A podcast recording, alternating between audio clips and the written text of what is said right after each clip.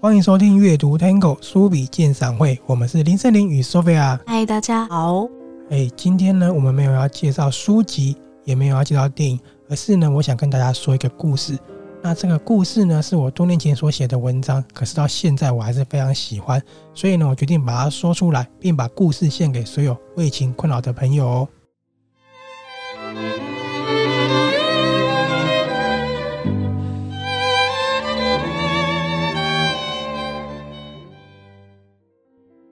这个故事呢是船王与第一夫人。希腊船王欧纳西斯曾经说过，如果没有女人，那世界上所有的钱就毫无意义。而当时的第一夫人贾桂琳呢曾经这样说过，如果我要月亮，她也会为我摘下来。这个是欧纳西斯与贾桂琳的故事。如果呢有人问我说，三位哲学家亚里士多德、苏格拉底、欧纳西斯，他们三个人彼此相遇之后会发生什么事呢？这个绝对是一个没有答案的问号。不过呢有一位男人就集了这三个名字于一身哦，他就是昔日的世界首富希腊船王亚里士多德、苏格拉底、欧纳西斯。说到希腊船王呢，他的感情世界非常的多彩多姿，也备受争议，这个一直都是许多影视作品拿来改编的题材。而他除了与玛丽亚·卡拉斯的感情很有名之外，最有名的就是莫过于他的第二次婚姻了。第二次婚姻，他的妻子就是当时的前第一夫人贾桂琳。谈到两个人的感情呢，是在一九六三年的十月，当时欧纳西斯邀请了第一夫人贾桂琳到希腊上他的高级游艇游玩，但是因为欧纳西斯的形象就是一个声名远播的花花公子，所以甘乃迪极力的反对贾桂琳这一次的出游，但是贾桂琳完全不顾反对，依然登上了欧纳西斯的游艇。那一次会面之后呢，船王见到了贾桂琳，就像他当初见到了玛丽亚·卡拉斯一样，他恋爱了，他展开了猛烈的追求。船王的能言善道，又不断叙述他如何发迹的故事，深深吸引了贾桂琳，两个人开始有了私交，这个是他们感情萌芽的开始。到了同年十一月，大家所熟知的甘乃迪总统遇事之后呢，欧纳西斯就立刻飞往美国去陪伴贾桂琳。不久之后，两个人就陷入了热恋。五年过去了，欧纳西斯与贾桂琳两个人决定步入了礼堂。他们在彼此的婚前协议中呢，贾桂琳要求欧纳西斯要先给他三百万美元，而且呢要帮他在美国的两名孩子设立了每人一百万美元的基金信托，一直到两个人二十一岁为止。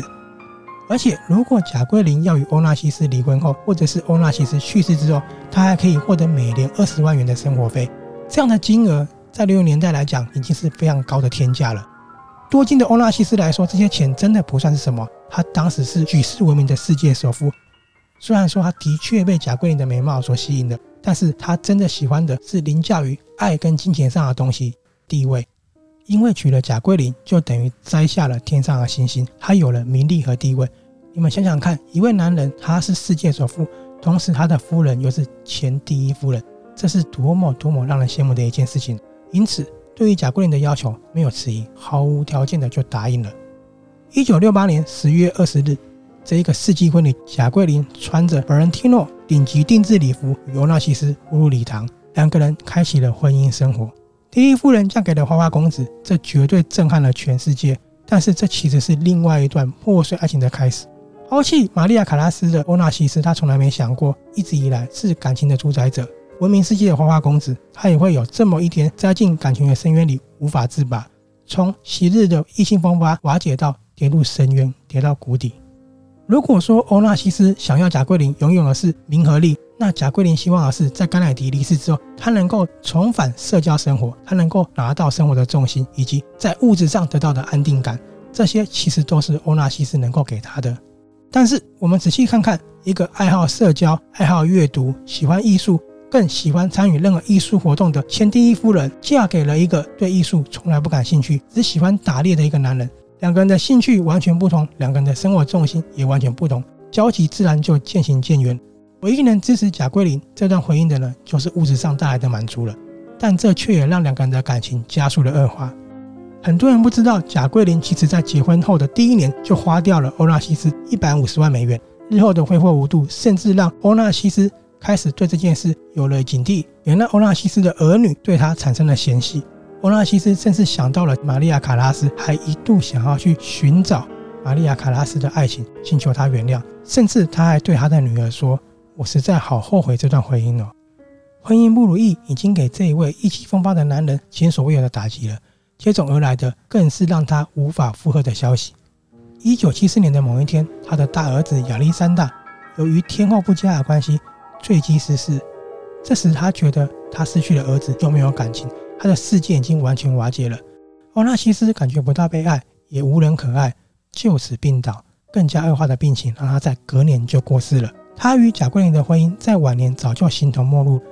因此在他晚年陪在他身旁的并不是贾桂琳，而是他的女儿。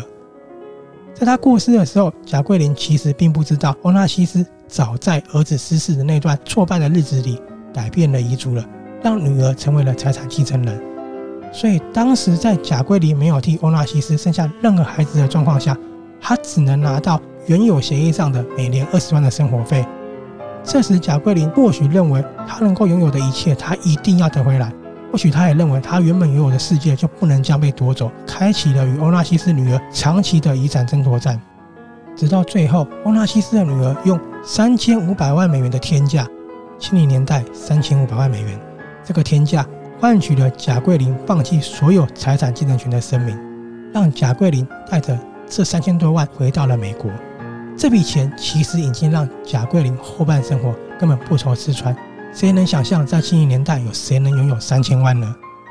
但是贾桂琳并没有想象到的是，当年决定与欧纳西斯结婚时放弃的甘乃迪信托基金，后来已经涨到可以媲美欧纳西斯的财富了。听起来是不是格外讽刺呢？欧纳西斯这位曾经风光潇洒的花花公子，以为摘下的月亮能够达到他人生的高峰，到头来发现他所渴望的是一个无底洞，他想要拥有的太多了，不论是财富，不论是玛丽亚卡拉斯还是贾桂琳，他想要的名利永无止境，最后换来的是挫败的婚姻，信心的瓦解，还有无数无数的悔恨，最后抑郁而终。甚至还说过贾桂琳是个诅咒，对比他们的世纪婚礼也是格外讽刺。但是对于贾桂琳，其实他在欧纳西斯过世之后这么评论他的，他说，当我在生活充满阴郁充满低潮的时候，是欧纳西斯拯救了我，这辈子我将感激不尽，也将永生难忘。事实上，当贾桂琳回想这段感情的时候，依然对欧纳西斯大有一份感激的。这个故事说到这里，我只谈论欧纳西斯与贾桂琳两人的感情，我并不对他的过往以及承受过多大的压力做太多的阐述。虽然说贾桂琳过去的确经历了太多太多的伤痛，让她成为了坚毅有社交手段的女人，她也承受了许多女性的卑微，使后人敬佩她的坚强与独立。可是对我来说，他的一生绝对不算悲情，至少有人爱，至少享受了一辈子花不完的荣华富贵，享受男人对他的予取予求了。对比玛丽亚卡拉斯，他是不是更让我们觉得可惜了呢？但我依旧对贾桂琳失去了甘乃迪感到怜悯，因为他实在太爱太爱甘乃迪了，因为甘乃迪的过世瓦解了他原本健全的心灵。回过头来看看他们，欧纳西斯、玛丽亚卡拉斯还是贾桂琳，他们的一生都何其短暂，也近乎都为情所困，名利皆有了，却不断追寻自己从未拥有的感觉，到最后才发现留下了皆是悔恨。欧纳西斯和贾桂琳的故事或许称不上是彼此中生涯的传奇，也没有像玛丽亚卡拉斯那样为爱痴迷到令我们觉得惋惜，只不过是一道过往。不过对我来说是一个非常值得一提再提的故事，因为红尘不过就是如此，对吧？我们是阅读 Tango 书笔鉴赏会，今天的故事就分享到这里了，希望所有为情所困的朋友能够找到自己洒脱的那一天哦。那我们下次见了，